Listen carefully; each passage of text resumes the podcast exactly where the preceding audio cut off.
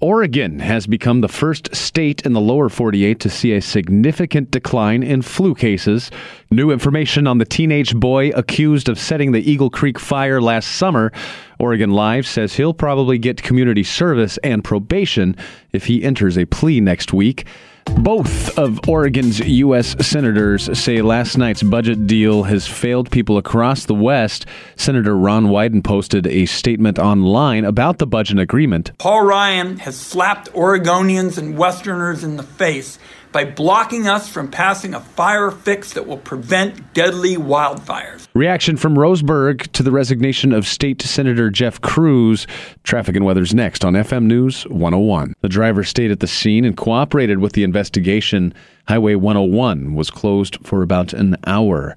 Oregon lawmakers try again to rein in rising drug prices.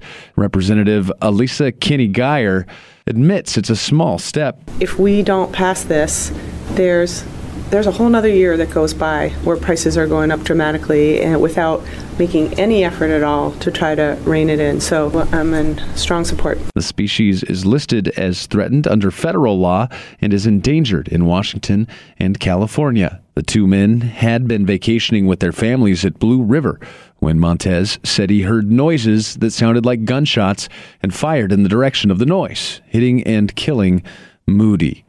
A six year old Baker City girl remains in the hospital after receiving third degree burns over 10% of her body back in January. I told her the day I came in, I said, Maura, if I could, I'd take your place. I would have been the one burned, and you not.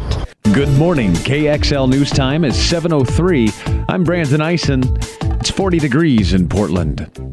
What can you add to make your workout more exciting?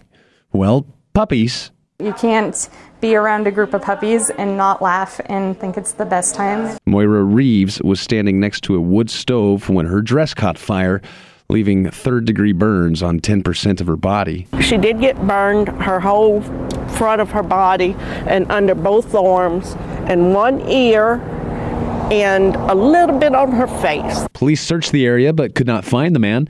The suspect is described as a white male in his 40s, 6'4, very thin, scruffy face, bloodshot eyes, wearing dark clothing and carrying two backpacks. In Old Town, early this morning, officers heard several gunshots and responded, finding evidence of gunplay at Northwest 5th Avenue and Davis Street.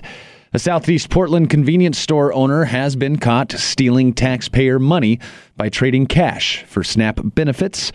More than 100 dogs from overcrowded shelters in Oklahoma arrived in Oregon yesterday thanks to a partnership between OHS and Fetch Fido a Flight, a nonprofit that charters flights for animals who are at risk of being euthanized.